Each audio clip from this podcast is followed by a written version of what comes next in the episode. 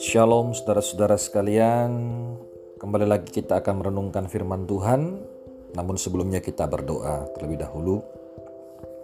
Bapa di surga, terima kasih Tuhan untuk kasih setia dan kebaikan-Mu. Saat ini kami akan merenungkan firman-Mu, berkati setiap kami, dan biarlah firman ini juga bisa menjadi kekuatan bagi kami ya Tuhan.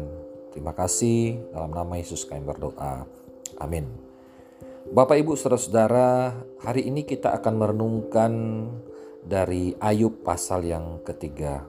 Namun sebelumnya saya ingin bertanya kepada Bapak Ibu Saudara-saudara, pernahkah Bapak Ibu mengalami satu penderitaan dan penderitaan itu sungguh amat mendalam sehingga penderitaan itu membawa Bapak Ibu ke dalam satu keputusasaan dan bahkan tiba kepada satu keinginan untuk bahkan meninggalkan dunia ini. Mungkin ada di antara kita pernah mengalami itu. Ada orang-orang yang ditinggalkan, meninggal mungkin orang-orang yang sangat dia kasihi, atau mungkin ada penderitaan-penderitaan yang lain yang lebih mendalam yang pernah dialami oleh dia. Dan hari ini Bapak Ibu Saudara kita akan belajar juga dari seorang yang bernama Ayub yang juga menderita dan hampir putus asa. Mungkin bisa dikatakan putus asa juga. Sehingga Lembaga Alkitab Indonesia memberikan uh, kepada pasal ini, pasal 3 ini dengan judul mengutuki hari kelahirannya. Kita sudah mendengar dari pasal 1 dan juga pasal yang kedua bagaimana Ayub sangat menderita. Dia kehilangan harta, anak, dan di dalam pasal-pasal yang selanjutnya kita tahu dia sangat terhina dan juga bahkan menderita sakit. Dan keadaan kesedihan terbesarnya adalah seolah-olah Allah meninggalkan dia. Bapak Ibu Saudara dalam keadaan putus asa, menderita, apa yang Bapak Ibu akan lakukan? Nah, kalau kita melihat Ayub di dalam pasal yang ketiga ini, kita seperti melihat bahwa Ayub itu dikatakan di dalam pasal yang pertama adalah seorang yang saleh dan sepertinya sempurna. Tetapi sebagai manusia ternyata Ayub juga tidak jauh beda dengan kita Bapak Ibu Saudara. Dia juga adalah seorang yang rentang eh, dan juga seorang yang lemah juga. Di dalam pasal ini kita bisa melihat ungkapan dari perasaan Ayub yang sangat mendalam.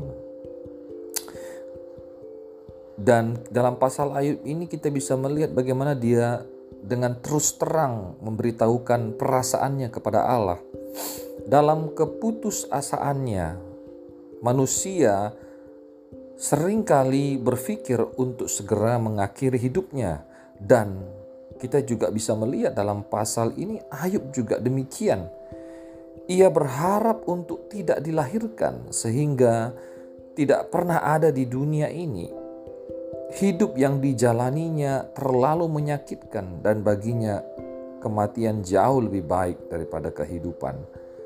Dalam pertanyaan mengapa menunjukkan sesal derita yang begitu dalam yang dialami oleh Ayub.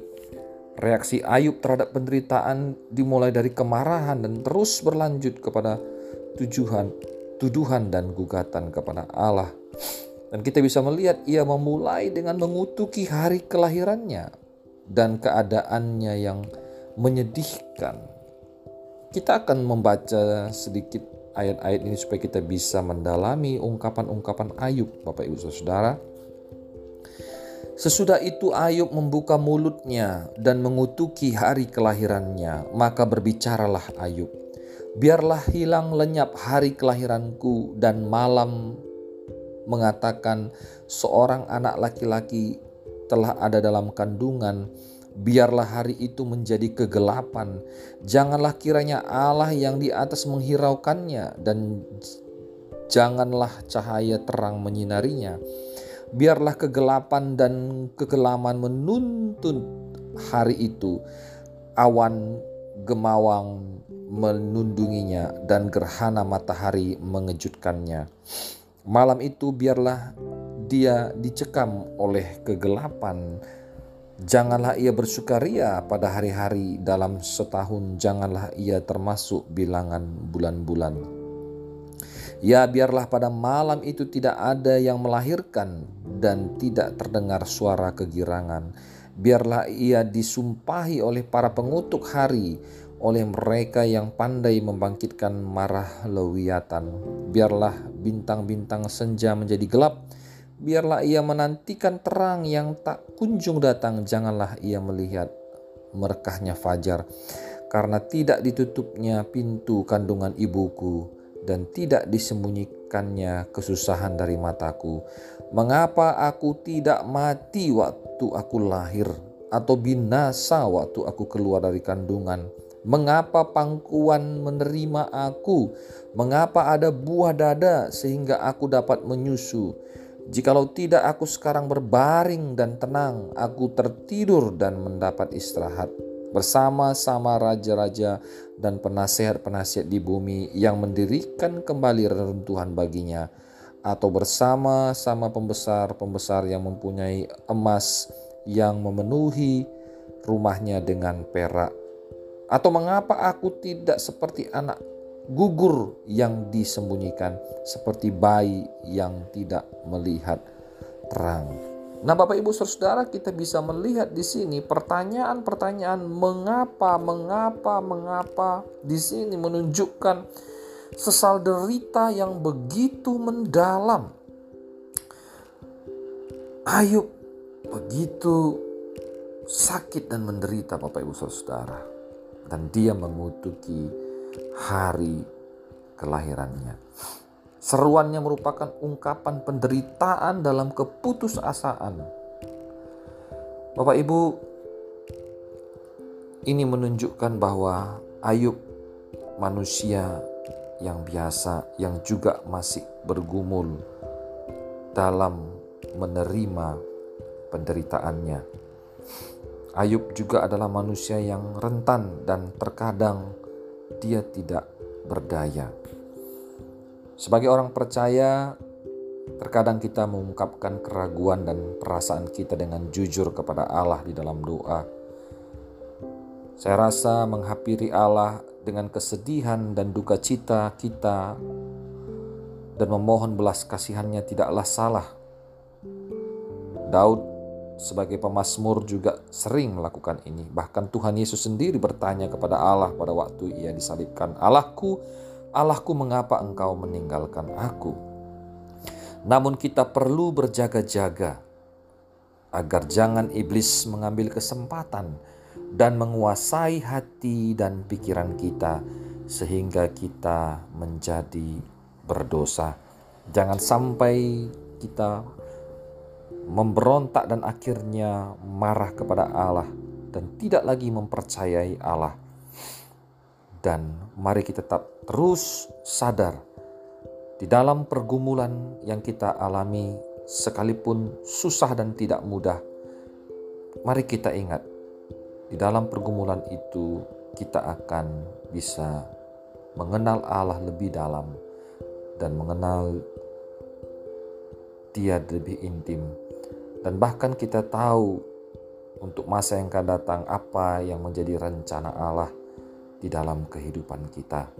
Kadang-kadang kita tidak bisa menyelami pikiran Allah, tetapi kita harus percaya bahwa Tuhan mengizinkan segala sesuatu kepada kita untuk kebaikan kita.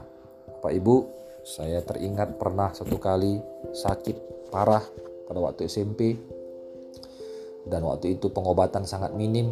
Saya harus diopname di rumah selama satu bulan lebih.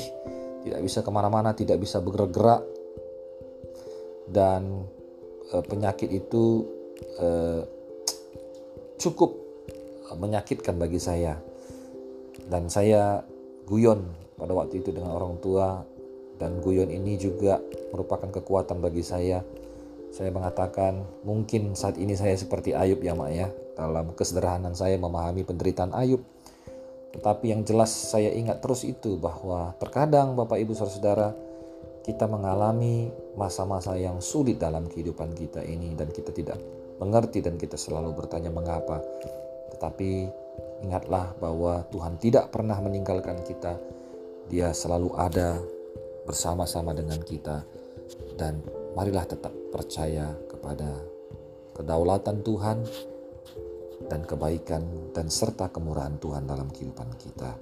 Kiranya Tuhan Yesus memberkati kita sekalian. Shalom.